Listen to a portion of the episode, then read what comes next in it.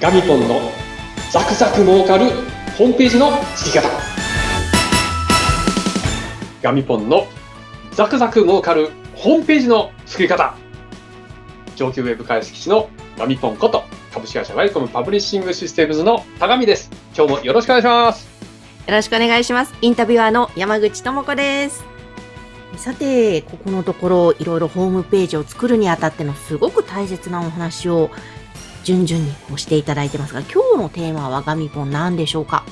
ホームページを作った後の話ですねうん。作った後もやっぱり大切なわけですね。いやいや作った後が一番大事 そうかそうか、もうできたらやったじゃないですね。そうそうホームページってできたら完成でそこがゴールじゃないんですねはい。準備なんですよ準備いやー、そうかそうか。うんうんうんうん。本番は運あの公開してからですよえー、これは何が大切になってくるんですか？一番大事なのはですね、ホームページから問い合わせがあった後どうするかっていうところをちゃんと社内で話し合ったっていうことですね。あ、そうだね。前回もその体制を整えておくの大切ですよっておっしゃってましたもんね。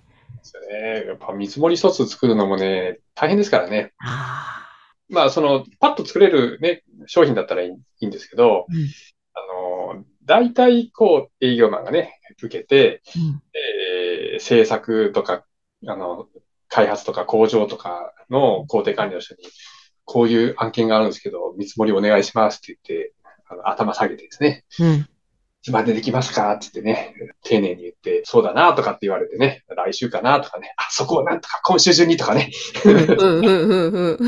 あの、営業は辛いですからね。うーん。かなりねしっかりやってっていうそっかそっか。あるんですけど、その、ホームページの反則をしたことない会社はね、社内にホームページから新しいお客さんが問い合わせがあったらしっかり対応して新しいお客さんを作るんだよっていうですね、この意義づけをちゃんとしておかないとですね、協力してくれないですよね。はあ、ほんとその辺のちゃんと経営者の方針とかホームページを作るにあたってこうなんだよというのを浸透させておくのは大切ですね。全く知らない会社から問い合わせが来るんで、うんねパートの、ね、方がね、あの、古いパートの方が電話取ったら、なんか知らない会社だから、これ営業の電話かなと思って、うんぜ存在に扱っちゃうとかね、うーん。ないことになる可能性があるんですね。はあ、そっかそっか。その辺の意識を統一させておくと。そうなんです。うんうん。まず大事ですね。はい。そして、この、まあ、問い合わせを受けて提案するっていうところの体制も大事なんですけども、うんもう一つはですね、あの定期的に改善をしていくっていうこともですね、必要になってきます。うーん。定期的に改善。改善。例えばですね、あの、ある商品とサービス、現その時点の商品とサービスでページを作りましたうん。でも、ちょっと時代が変わ例えばコロナみたいなことが起こって、その商品の中から、これが一番売れるぞっていうものが、その時に出てきたとします。うんうん。ただそれをですね、ちゃんとトップページの一番最初見えるところにバーンとバナーを貼ってですね、えーその商品はこちらっていうふうに分かるようにして、さらにその商品の今一番売れる商品のページを1ページ押さえてですね、そうんそのページが SEO で上がるようにして、うん。問い合わせを取るっていうふうに、えーすると、バーンと注文が取れるんですよね。これを定期的に、あの、定期的にこうミーティングで、今こんなホットな商材がありますよっていうことを情報交換してですね、うん本担当者と共にですね、あの、そういう情報を共有しておくことで、うんあ、それをホームページに載せようかっていうふうにですね、えーなって、えータイムリーに載せると、いい結果が出るということなんですけども、うん。その定期的にミーティングする機会がないとですね、売れてる商品があるっていうことで営業マンは、あの、一生懸命こう動くんですけど、ホームページに反映させるっていうことが抜けちゃうんですよね。うーん。ホームページ改善されないと。うんうん。まあ、あの、問い合わせを受けるんで、問い合わせを受けるっていうのもそのネットじゃないところからの問い合わせで暴殺されて、実はネットの方でも探してる人がわーって言ってですね、そこに情報を出すと、そこからもわーっと注文があって、飛躍、飛躍するね、機会が、チャンスがあるんですけど、うん。見逃してしまうっていうことになりますよね。ああ、なるほど。そっかそっか。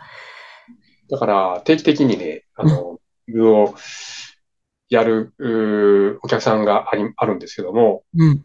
そこしっかりできてるんでうん、本当はあの、売り上げがじわじわじわと伸びていくし、ちょっとコロナみたいなことがあって、ドーンとそこだけちょっと、ある商品がバーンと出てですね。うん。おかげで、あの、かなり利益出されたとかですね。結構ありますね。なんか、例えば従業員の方に余裕があれば、そのホームページの専専門部署というか、なんというか、担当者みたいのをつけておいた方がいいんですかね？それはね、良し悪しなんですね。へえ。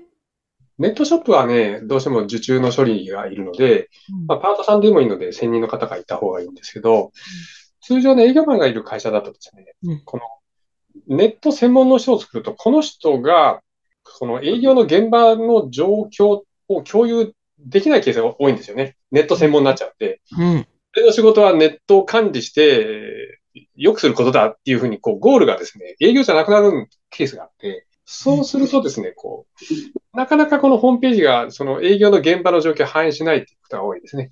で、おすすめは、営業の現場の方が、兼任でホームページの担当をして、で、その方とミーティングをすると、もう生の情報がダイレクトで会議で上がるんで、あ、じゃあそういうのが売れてるんであれば、そういうページ作りましょうとかですね。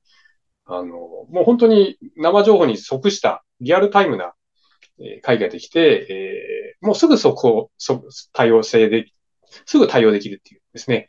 そういうメリットがあって、あの、一番結果がいいんじゃないかなと思いますね。なるほど。そうか、そういう、そういうふうにした方がいいわけですね。結果につながりやすいと。はい。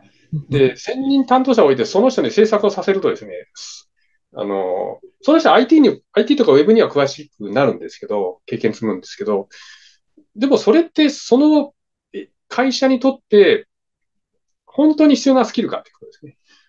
あ、そっかそっか。だってウェブ制作のスキルなんて別にお金出せばうちみたいな会社が買えるので、わざわざ社員を雇うまでのことはないんじゃないかなと私は思いますけどね。うん、なるほどです。そういうことなんですね。しかもね、そのウェブ制作専門をつけるとね、この人人事異動できないんですよ。え、そうなんですか？ウェブ制作しかしないので、他の営業に回そうって言ってもできなくなる。そっか、スキルとして。はあ。もう、なかなか使いづらい人間になりますよ。で、さらに自分しか更新できなくなるんで、こんなになってくるんですあの鼻が高くなってね、言うこと聞かなくなるんですよね。なるほど、そういう、ちょっとマイナス面も出てくるわけですね。ちゃんと人事のローテーションができるようにしておかないとですね。もう本当ね、もう、そういうケースも結構見てるんでですね。はい。いや、そっか。見てきたガミポンからすると。あもう悲しいですね。うんうんうんうん。首にで簡単にできないからですね。ねそれとあともう一つは、あの、ブログを書いていくということになるんですけど。あそうだ、ブログがね、大切ってそうだ、以前もおっしゃってましたもんね。ねでブログもですね、毎回ネタ考えるの大変なんですよ、ブログだと。で、やっぱなかなか書けないですよね。うんうん。私も書けって言われたらやっぱ丸一日かかったりします。いや、かかりますよね。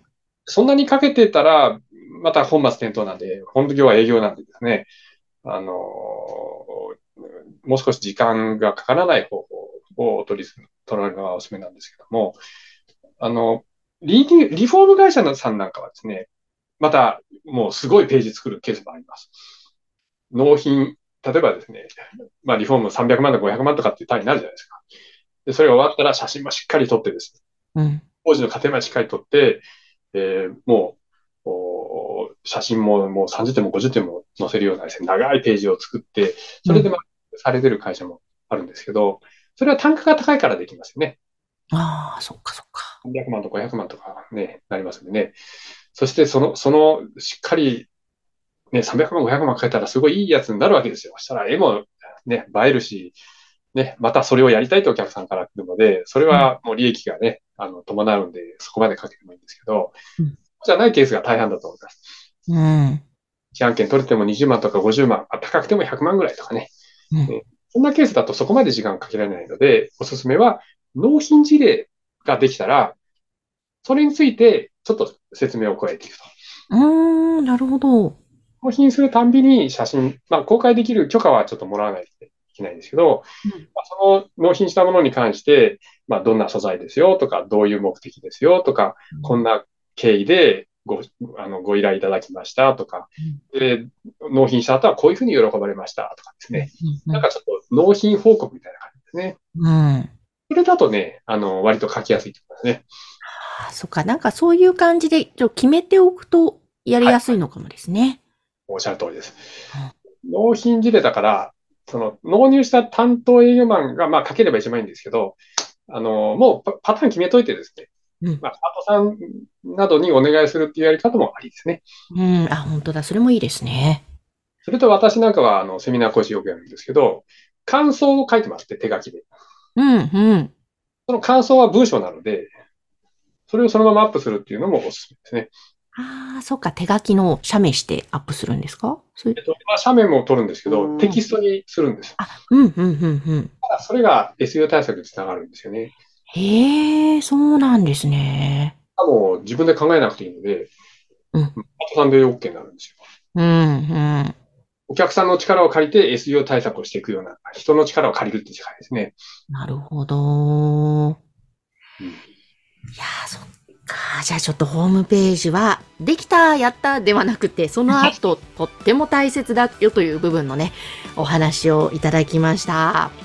えそして、あの、福岡え周辺でホームページに関することお悩みの方いたら、ガミポンの会社へご相談ください。番組の概要欄にホームページ掲載しています。はい。ガミポン、今日もありがとうございました。ありがとうございました。また来週また来週